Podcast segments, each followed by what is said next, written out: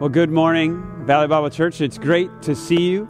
Thank you for joining us on our online platform here. We are so thankful and grateful that we have a platform like this that still allows us to meet at a time like this. And if you're a guest with us for the first time, I just want you to know we are so honored and privileged that you would view this service. We are very thankful that you would give us kind of the honor to, to be speaking into your home right now. And, and we are really excited to be right in the middle of a three part series. We're right there in week number two. We're unpacking this series called our story. And, and, the whole goal of this series is really to do kind of three things. I want to tell a little bit of my story, and, and I want to tell God's story, and I want to tell your story at the same time. Now, that may sound a little ambitious, and you may think, well, those are three different stories, but what we're finding as we go through this series is this is all one grand story, one large story. It's, it's our story. And, and what we're doing to kind of unpack this is we're really seeing how these all kind of come together. And what we're finding is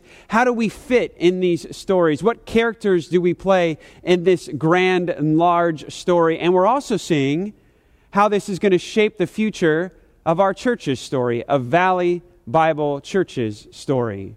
So, what we're doing in this series is we're unpacking one chapter in the Bible called Luke 15. Luke 15. And in this chapter, Jesus tells three of my favorite stories. Three stories that really are telling one story. They're telling the large story of God and man and how all of that works together. And, and in these three stories, there's three parts. In each story, there's something that is lost, there's someone that is searching, and then there is a party when that something is found. And we looked last week at the something lost. This told us the character that we play as, as humanity. We play the thing that is lost. We are, we are victims and villains at the same time. We are the damsel in distress, and at the same time, we're the dragon. There's a sense in which we need rescue from ourselves, and Christ is our rescuer. Well, this week we're going to focus on someone searching someone searching for what is lost. So, to start our conversation, let me ask you this question. I want you to entertain this for a moment here. When we think of someone searching, ask yourself this question Do we search for God, or does God search for us? Now, that may sound a little bit odd, and if you're familiar with the Bible, you could maybe rattle off some scripture in your head saying, Well, I know we make movement toward God, and, and I know that God makes some movement toward us. Maybe you think to yourself, well, faith and repentance, those are two things the Bible talks about, and that's movement toward God. Well, what about God's movement toward us? See, the Bible gives a lot of emphasis to that idea that God seeks us out, that God chases us down, that God is searching for us. Now, that sounds a little bit odd. If you think about it, because God has, is of such higher status than us, and we are of lower status. And so it seems strange, awkward, and weird to think that someone of higher status would search out someone of lower status.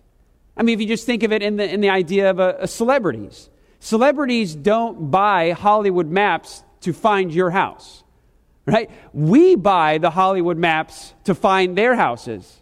We try to get pictures with celebrities, but Celebrities don't try to photobomb us or, or get into our selfies. That's not how it works.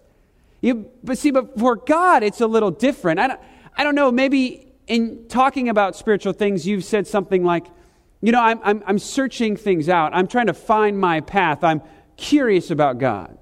But have you ever said something like, man, I feel like God is pursuing me? No, that, that sounds awkward. It sounds weird. And I'm going to take it a step further. I think it sounds scandalous. Scandalous. Why? Because God is not just higher than us, He is holier than us.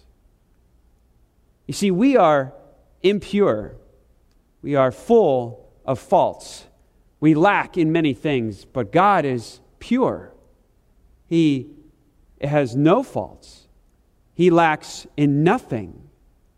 For God to come down to us, to search for us, is not like somebody moving from first class to second class. It's like somebody moving across enemy lines.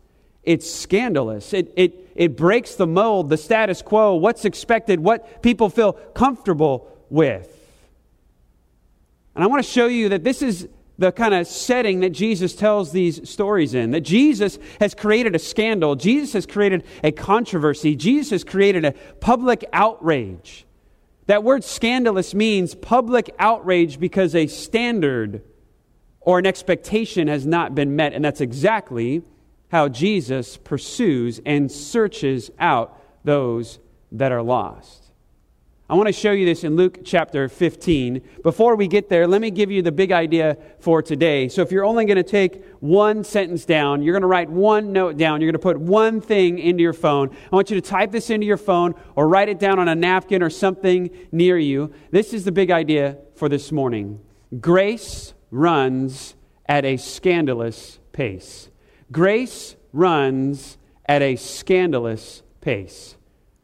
Now, again, I said that that term scandalous may, may strike you a little differently, and that's intentional. I want that to stick with you here, but it's not just because I want it to stick with you. I want you to see that this is exactly the way we should describe what Jesus is doing in Luke chapter 15. That Jesus comes on the scene and he is causing a public outrage. He is making everyone feel uncomfortable. He is breaking the status quo. He is disruptive to expectations. Let's look at that in Luke chapter 15, verses 1 and 2. We looked at this last week, but it's very important to always understand the setting of these stories. And we'll jump into them, but let's look at the setting again. Luke chapter 15, verse 1 says this Now the tax collectors and sinners were drawing near to him.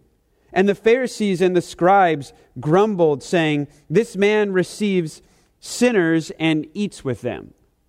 Now, we saw in Luke chapter 5, Jesus uh, took the invitation of a man named Levi. Levi invited him to come over to his house. Levi was a tax collector, and Jesus enters into his home and he eats with this tax collector, and there's other tax collectors there. Now, tax collectors of the day, and we looked at this last week, were, were hated by the religious leaders and many of the Jews at the time. They were seen as, as representatives and greedy representatives at that of the oppressor Rome. Nobody liked these guys. Everyone saw them in their job title as sinful. And yet Jesus responds to an invitation, goes to their house. But here Jesus has stepped it up even more. More than just going to their house, Jesus is inviting them in. More than just being kind to hospitality, Jesus is extending hospitality. This is the difference between going to a birthday party and, and asking somebody to come to your birthday party. And what is happening? It's causing an outrage, a grumbling here. So Jesus takes this moment knows his audience, knows their grumbling, knows the scandal, the controversy, the unconventional way at which he's operating, the uncomfortable way they feel at the moment. And Jesus says, I want to tell you some stories. And Jesus is going to give us these three stories, and we're going to see in these three stories that big idea unpack itself. Grace runs at a scandalous pace. The first two stories are going to tell us about grace running, God taking an active role to search us out, to hunt us down, if you will, to, to go after us. And then that third story is going to tell us the pace at which he does this, and that pace being scandalous. So let's look at the first story and really kind of unpack the idea of how God runs after us, how God's grace runs after us. The first story Jesus tells is about a shepherd. Let's pick up in verse 4.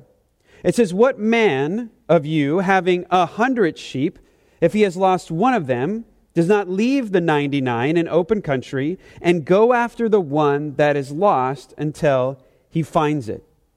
Now, I remember reading this for the first time when I was a Christian, just starting out as a teenager.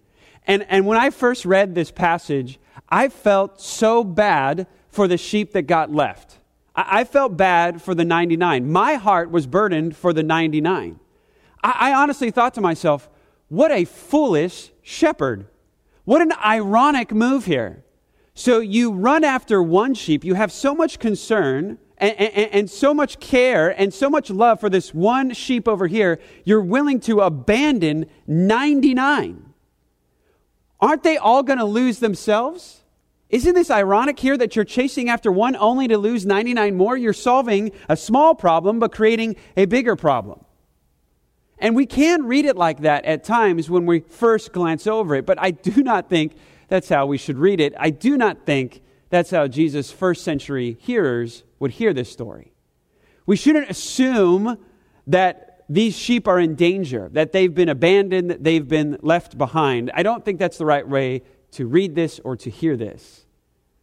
I think it's very safe to assume that the shepherd would leave a friend or a family member kind of in charge of guarding these sheep. And why do I say that? Is because the point that Jesus is making here is not to paint the shepherd as this foolish person, as this kind of ignorant man that doesn't know how to care, this kind of man who only acts in an ironic way to undo what he's trying to do in a bigger way. Save one, lose 99. Take one step forward, take 99 steps backwards. That's not Jesus' point. Jesus' point is what? To show the concern, the compassion, the significance that these sheep have for the shepherd.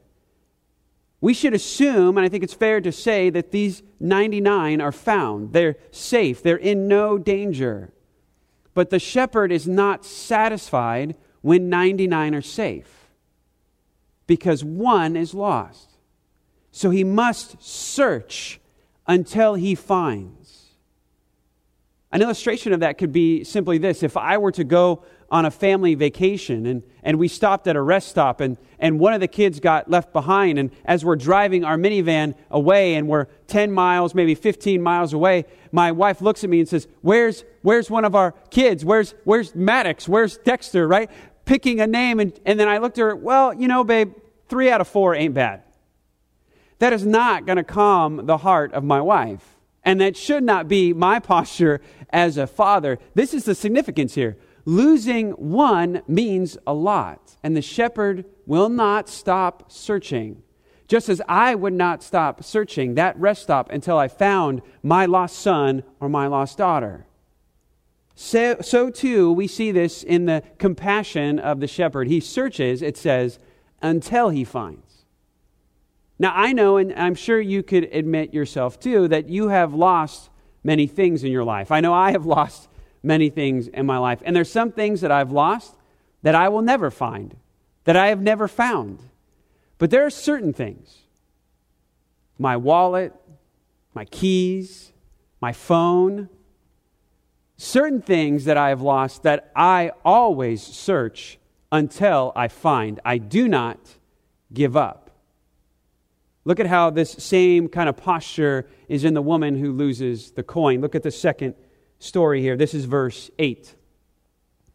Or what woman, having ten coins, if she loses one coin, does not light a lamp and sweep the house and seek diligently until she finds it? Now, what's being described here, kind of very similar to what we've seen. Now, I think Jesus is, again, as we looked at last week, Jesus is, is bringing up the value of significance here. He moves from 1 and a 100 to 1 and 10. So he's lowered the ratio, making it more significant, the thing that was lost. I think Jesus does the same thing when it comes to the description of how this person, this character, searches. You see, the shepherd did two things. One, he left the 99, and second, he went out to find the one. But here the woman is described as doing three things. And those three things are described in even a fuller way. It says first that she lights a lamp. And why does she do this? Well, in the first century world, uh, many of the homes would have no windows, or if they had any windows, they would be very small windows. So if you're going to do a search, you need to light a lamp even in the daylight. Then it says she sweeps the floor. What is she doing here? She's sweeping the floor, probably hoping to maybe hear the coin before she sees the coin. Maybe the coin is caught in some debris or in a crack in the floor, and if she brushes it, she can, she can hear it as it makes that metallic noise. She can hear it and say, Oh, it must be over here somewhere. Then it says she searches diligently. I, I imagine this woman lifting up couches, moving furniture, going through the trash, opening the dryer, all the crazy things you do when you lose something, opening the fridge. I can't tell you how many times I've put stuff in the fridge, making an exchange or you know a switch from a soda and put my wallet in there for some reason, right? Those things happen. This is what this woman is doing. She is seeking diligently. She doesn't give up. She doesn't look and say, "Well, I can't find it, no big deal." Right? If I'm honest, that's what I do sometimes. There are times where my wife will ask me, Paul, can you, can you get the syrup out of the cabinet? Say it's a Saturday and we're making waffles like we love to do on Saturday mornings, and my wife will ask me, Paul, go get the syrup. It's in the cabinet. So I'll open up the cabinet and it's not there. And I'll go to my wife and say, You know what, hon, it's not there. I don't know what to do. And then my wife, and you may not know this about her, but she's a wizard because she can open up the same cabinet and voila, there's the syrup. Now, I think it's a magical ability that she is just cloaking from me to keep the wizard world from being revealed to us and then all that kind of mayhem that would happen. But really, the way she phrases it is this she'll ask me this very pointed question. She'll say, Did you Paul look or did you Lindsay look? And if I'm honest, the answer is I often Paul look. And a Paul look is only good if it's right in front of your face. Only if it's right there. A Lindsay look is you look and you move things. You search through, you keep going. This is what's being described here. Is, is the shepherd and the woman are looking not a Paul look, but a Lindsay look, intently until they find. What does this tell us about God's grace? It tells us that God is active. God is not passive. God is not waiting to be found, He is seeking to find us. He is searching, He is chasing after. God is not the cheese in a mouse maze waiting to be found. God is like a bloodhound. He is seeking, He is searching, He is running. He has lost something and He must find it. God is active in His pursuit of us. And how does God pursue us? What is the pace at which God chases us down? How is God looking for us? How is God searching for us? The next story tells us he does it at a scandalous pace, at a pace that is outrageous, a pace that is unconventional, a, a, a, a pace that is not comfortable for the status quo, a, a pace that is not expected a pace that will make the religious elite kind of feel uneasy, uncomfortable, make their skin crawl, and how God pursues those who are lost. Look how Jesus really brings this to the surface in his most emotionally charged moment of all three of these stories. Look in verse 20. Just to get us caught up from last week, in this story, what we found is what was lost was not a coin or a sheep, but a son. And this son lost himself. He wasn't a, a victim of rolling off a table, but he willingly chose to rebel against his father, and he did it in a very disrespectful way. He went to his father and said, I want a third of your estate. I want my inheritance that I would get as a young son, as the second son. Give me that inheritance. And he took all of this money that he got from his father, essentially saying, Dad, I am better off now that I'm acting as you are dead. In fact, my life would be better if I could just live on what I would get from your death. So disrespectful. Then he runs away to reckless living, as Luke describes it. And he ruins himself and finds himself empty handed. But then he has a change of heart. He remembers the abundance and the love of his father. And he decides it's time to go back. The, Luke says that he, he comes to his senses. And so he's going to go back to his father, and he has a, a, a, speech that is pinned out. And he rehearses it before he gets there. And he says, Here's what I'm going to do I'm going to confess my sin, and I'm going to beg for mercy. And I'm going to ask my dad, Dad, will you just make me a low servant? So he's journeying back to his father, and his father sees him from far away, maybe at the city gates. And look at the reaction of the father. This is verse 20. And he arose and he came to his father. But while he was still a long way off, his father saw him and felt compassion on him and ran and embraced him and kissed him. What is happening here? We know a lot actually about this father, about this man. It says that he can see the son from far away, which means what? It means that he has an elevated vantage point, which probably means that he lives on an estate in the hills. He, he lives with the upper class, if you will. We know he must have some sort of extravagant wealth because he throws a very extravagant party later on in the passage.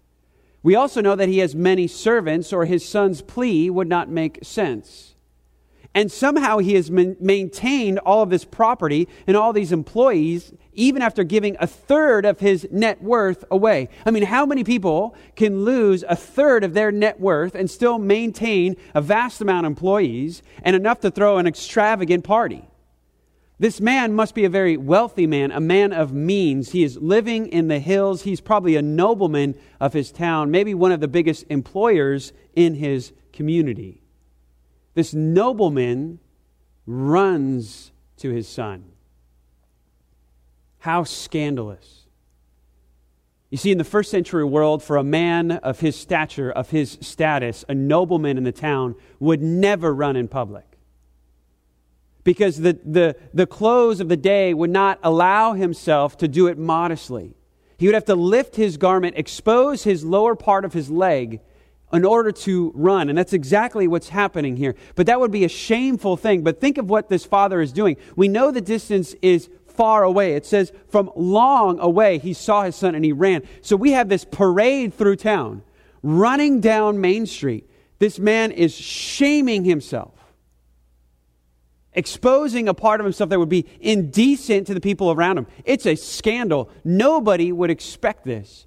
It's almost like you can you can hear with each, footstep, each time he pounds the dirt as he chases after his son, a new rumor, a new murmur comes from the townspeople. Somebody peers out the window. They see the dirt flying up from his sandals and they think to himself, wait, I know that guy. That's the boss and the boss is shamefully running through the main street. And then it says he embraces this son. This word picture is incredibly vivid here. It means that he fell into the neck of his son. Luke uses that same description in his second book, the book of Acts. In Acts chapter 20, Paul, the great missionary of the first century world, is, is speaking to the believers in Ephesus. And he tells them, guys, my journey is going to get really hard. In fact, my future is going to be suffering. And, and what we're having right now is, is a final goodbye. I'll never see you again, and I'm going to suffer. And it says these believers in Ephesus, they weep and they embrace him. That's the same word picture used here. They're weeping with Paul, and the father right here is embracing the son, it says, and kissing him. This is an emotionally charged scene here, and it is scandalous. Just think for a moment. Place yourself in the first century world. Place yourself as one of those townspeople, maybe employed by this nobleman. And you happen to live at where the son and the father's paths converge and you see this, this man with, with dirt on his feet and his lower calf. You see all this mess, and you heard the rumor of the mad nobleman running down the street. You see the embrace, you see the tears, you see him kissing this son, and you think to yourself, wait, I know this son. This is the rebellious fool who wasted all of his inheritance on shameful things. And now the boy has come back after his pursuit was ruined? Okay, okay, take the boy in, but make him pay off his debts. Make him grovel for mercy. Make him get on his knees in the dirt. Maybe extend your hand to him. Have him kiss your hand as a sign of humility, as a sign of allegiance. But whatever you do, don't kiss him. Don't embrace him. Yet this is exactly what the Father does. How incredibly scandalous. Well, the Son pulls out his speech. I envision him with a three by five note card, his hand is shaking. He's about to deliver what he has practiced. Let's pick up the Son's speech after these actions and this embrace from his Father. It says in verse 21 And the son said to him, Father, I have sinned against heaven and before you. I'm no longer worthy to be called your son. Verse 22 But the father said, Notice here, the boy didn't get to his third point. He didn't get to that last part on the three by five card. His speech was cut off. That's not the full speech that he rehearsed that we saw last week in the passage. He was missing that line, that line that said, Father, I want to be a hired servant. I've sinned against heaven. I've sinned against you. I'm no longer worthy to be called your son. Let me be a hired servant. He didn't get to that line. Now, why is that? Well, maybe the possible reading of this should be that the son just got caught by the moment and he couldn't muster up enough emotional courage to do it. Another possible reading of it is that the father interrupted him. He didn't want to hear anything about this son asking to be a servant. I honestly think we can make a really good guess here based on just the emotional display from the father. I think it's fair to read this and say, no, the father interrupted the son.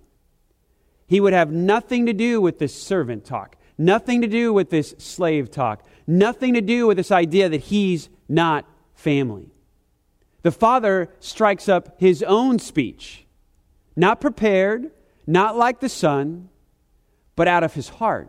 He speaks, and his speech is as scandalous as his actions. Let's pick up the father's speech. He interrupts the son, verse 22. But the father said to his servants, Bring quickly the best robe and put it on him. Put a ring on his hand and shoes on his feet. And bring the fattened calf and kill it. And let us eat and celebrate. For this my son was dead and is alive again. He was lost and is found. And they began to celebrate. The father makes this speech. And what does he say? Bring the robe.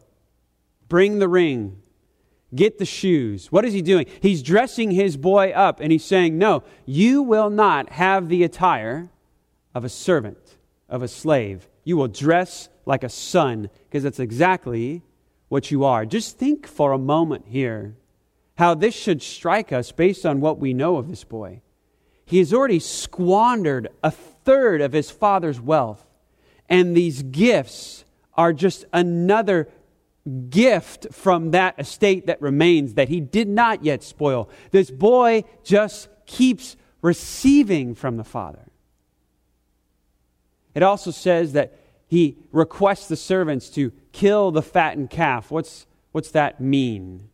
You see, to us in the 21st century world, uh, meat is so easily available for us. And, and, so to, to think of eating meat might be something that is very regular, but in the first century world, it wasn't like that at all. Meat was rarely eaten. In fact, meat was saved for special occasions, and this very specific fattened calf was one that was prepared to be eaten much later. This was, this was nurtured. This had a, a special diet. There was a moment for that calf to die. Probably would be like a, a Jewish festival, like the Day of Atonement, something, something big. And this father has found an occasion to, to eat his best food. He, he's not saying, hey, son, jump in the pickup truck and let's go to In N Out. That's not what he's saying.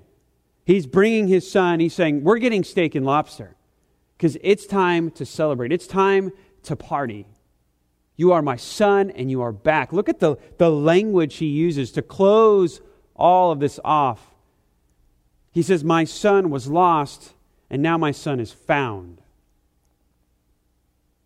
Now, that's nice. I mean, that's beautiful language there, the language of, of reunification. But then he goes on to say, to use words not lost and found, but my son was dead and is now alive again. This isn't just reunification, this is resurrection. This is how overjoyed the father is to see his boy back. It is like receiving the dead back. Wow. What does this tell us? Yes, God's grace runs after us. Absolutely. Jesus says when he speaks of his Father in John chapter 6, he says, No one can come to the Father. No one can come to me unless my Father draws him. He speaks of the initiation of the Father. Jesus used the same terminology even of himself in John chapter 10. He says, My sheep hear my voice. I call them. They know my voice and they follow me. Clearly, God pursues us, God chases us down and he does so at a scandalous pace. Yes, this father's actions were scandalous. He, he embraced the son, he kissed the son. But our heavenly father does more scandalous actions, more than running, embracing, and kissing a son. He sacrifices a son. He lays his son on the altar and says, This is what I give to gain more sons and daughters back. What a scandalous action. One of Jesus' closest followers by the name of Peter wrote in 1 Peter chapter 3 said, The righteous died for the unrighteous. What a scandalous action. See, this is the uniqueness of God's story, the uniqueness of our story, the uniqueness of my story and your story, that in our story, in the large story, the grand story, the Bible story, the hero does not defeat the villain. The hero dies for the villain. Peter says, The righteous die for the unrighteous. Christ dies for us, the rebels, those who were first called his enemies before they were called his friends. The Father has a scandalous speech. He speaks of, of robes and, and rings. But our Heavenly Father speaks of righteousness. Paul, that great first century church planner, said in Philippians chapter 3 that he has a righteousness not his own, a righteousness from God, not from the law. What is he describing there? He's saying, My righteousness is not a status that I have achieved, but it's a gift that I have received. God has called what is unrighteous righteous. God has called the unjust just. Not because they are that. No, only because he sees them as that, because he sees them in Christ. How scandalous would it be for a judge to call a guilty man innocent against a mountain of evidence from exhibit A to exhibit Z. If all the evidence was pre- presented and we all saw on a public courtroom the mountain of evidence d- displayed, even a confession from the guilty party, and the judge stands there, supposed to be an interpreter of the law, a balancer of justice, and if he were to call a verdict of innocent on that guilty man, we would say scandalous. We would be outraged. We would feel uncomfortable. This would not be conventional. This would not be appropriate. Yet, this is exactly what the Father does when He calls you, me, when He calls us righteous. But he does it justly. Why? Because he sees more than just you, more than just me, more than just us. He sees us in Christ. And he calls us righteous because Christ is righteous. God's grace runs at a scandalous pace.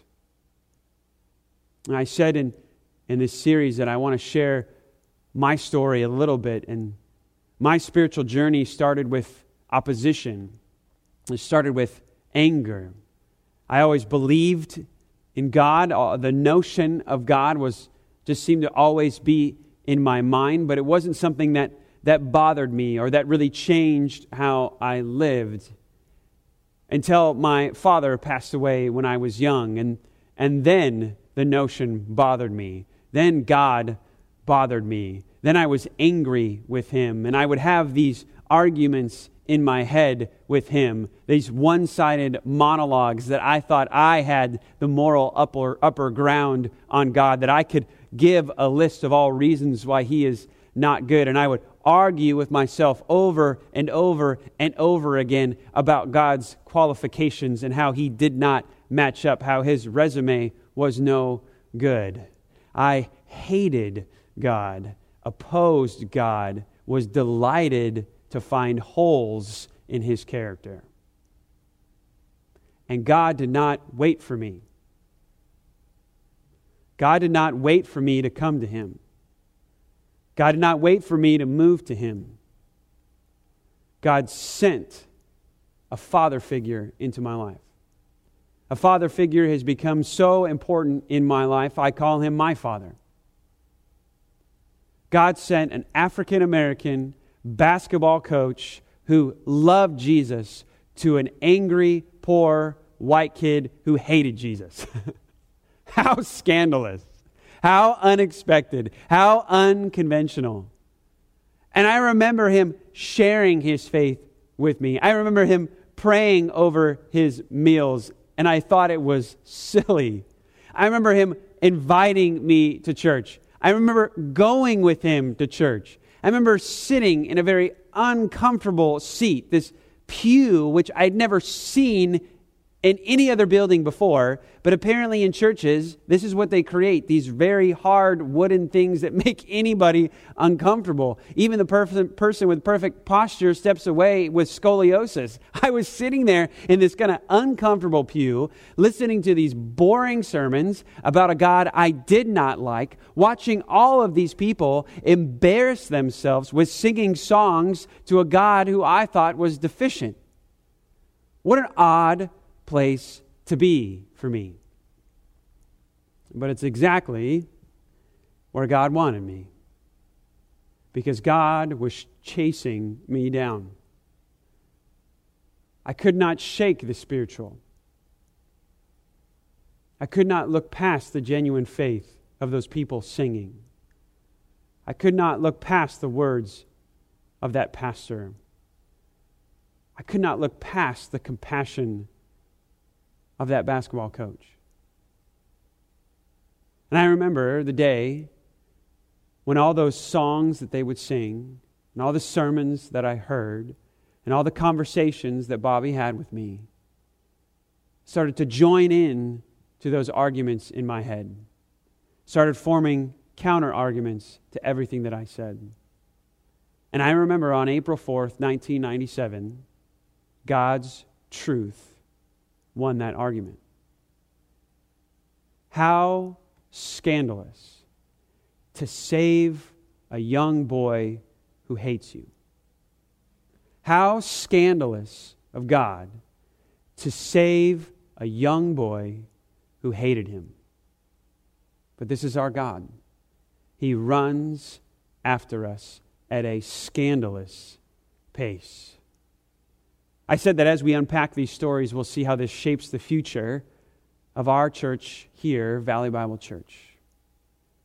Valley Bible Church has always been a church that runs at the pace of the Father. I remember when I first encountered this, when I came on staff in 2009, when I was first here as a youth pastor. I remember coming in you know, fresh out of grad school, excited to have my first ministry, uh, our full time ministry opportunity. Everything before that was part time and, and kind of volunteer. So it was an exciting opportunity for me. And I remember getting into uh, uh, Valley's uh, prayer meetings, uh, staff prayer meetings, and, and you wouldn't know this unless you went to different places, but it was a unique setting and I didn't know. I didn't, I didn't know until I moved in different places, but there's just this unique element to, to how the staff prays at Valley. It, it, it's extremely rich. And so I remember going there, and within the first month, I, I think it was intentional that they kind of paired me up with different pastors. And I remember in that first month, I, I prayed with Pastor Phil, and then I prayed with Pastor Larry, and then I prayed with Pastor Sean. And I remember praying with Phil that first week. I think it was with him first. and how he prayed for my friends and my family members who didn't know Jesus. How he would call them out by name. And he would say, Father, chase them down. Father, find them. Father, run after them. Father, call out to them in a way that they must come to you. Be the good shepherd and call out. And he's doing it in tears. He doesn't know these people, he hardly knew me. But it was as if they meant as much to him as they meant to me. And then I realized this wasn't unique. The next week, I pray with Larry. It's the same exact thing. Praying by name for my friends and my family members who don't yet know Jesus and doing it in tears. And then I prayed with Sean, and it was the same thing, calling out by name my friends and family members who don't yet know Jesus and doing it with tears. This has always been Valley Bible Church. We always have run stride for stride with the Father, sprinting after lost sons and lost daughters. That has always been who we've been, and that will always be who we will be. We will always be running. We are not afraid of the area that we live in. We are not afraid of where culture is going. We are not afraid of where the world is going. We are not afraid of the statistics that say the Bay Area is the least Christianized place in the United States. We're not afraid that culture seems to be running away from the things of God. We're not afraid that it seems that the world is running away from the Word of God. We're not afraid of those things. All it simply means is we're going to run harder is that we're going to extend ourselves even more. We're not going to run away from the world. We're going to run towards it. We're going to match the Father at a scandalous pace. That has been Valley Bible Church. That will be Valley Bible Church. I think, honestly, when Jesus Christ was speaking to his first century disciples, when he specifically talks to Peter, Jesus envisions almost all of church history and he says, Peter, here's what I'm going to do I am going to build my church. Valley Bible Church is in that stream of churches that Christ builds. And Jesus says some very specific words to Peter. He says, Peter, here's what's going to happen. I'm going to build a church, and the gates of hell will not prevail over it. They will not prevail against it. Now, what does that mean? We, we first read that, and oftentimes what we do, we read that and we think, oh, this means that the church is going to stand up and all of Satan's attacks won't do anything. We'll have a good defense. Well, it's true that the gates, right, that imagery is a defensive weapon. It's not an offensive weapon. Nobody has seen anybody in battle ever say, hey, grab your spear, grab your sword, and somebody go get the gates. Let's go charge the day. No, no, no. It is a defensive weapon. That's true. But notice what Jesus said. Whose defense is he talking about? He said, The gates of hell will not prevail against it. Jesus is saying Satan's defense is not good enough for our offense. What he's saying is, I'm going to build a church that is going to run stride for stride sprinting after lost sons and daughters, advancing the line so aggressively, so passionately, so effectively that Satan himself will shake because his gates are not strong enough. We will always run and we will not retreat. We will match the Father stride for stride, running after lost sons and lost daughters at a scandalous pace. Now, maybe you're listening to this and you're watching this and you're thinking to yourself, you know, if I, I, if I sit for a moment and I look back at just the recent events or maybe peel back the recent months, maybe you say to yourself, you know, maybe God is pursuing me. Maybe God is calling me. Maybe as I'm even saying that, as I'm even speaking right now and you're watching this, you, you can recall some events in your mind and you're thinking yourself, maybe that event or that conversation or that encounter was not accidental. Friend, I think Jesus is calling you. I think the Father is calling you. Jesus said that his sheep know his voice, they hear it. He calls and they follow. Friend, I think you're watching this. I think you've made it this far in this service. Maybe you're like me, that you, you had every reason to not believe and, and, and many reasons to hold on to doubt, but you couldn't shake, and you can't shake the spiritual. And you just can't get your mind off the notion of God, and you can't get your mind away from the teachings of Jesus. Friend, I think God is calling you. I think Jesus is calling you. And I pray today that you answer him.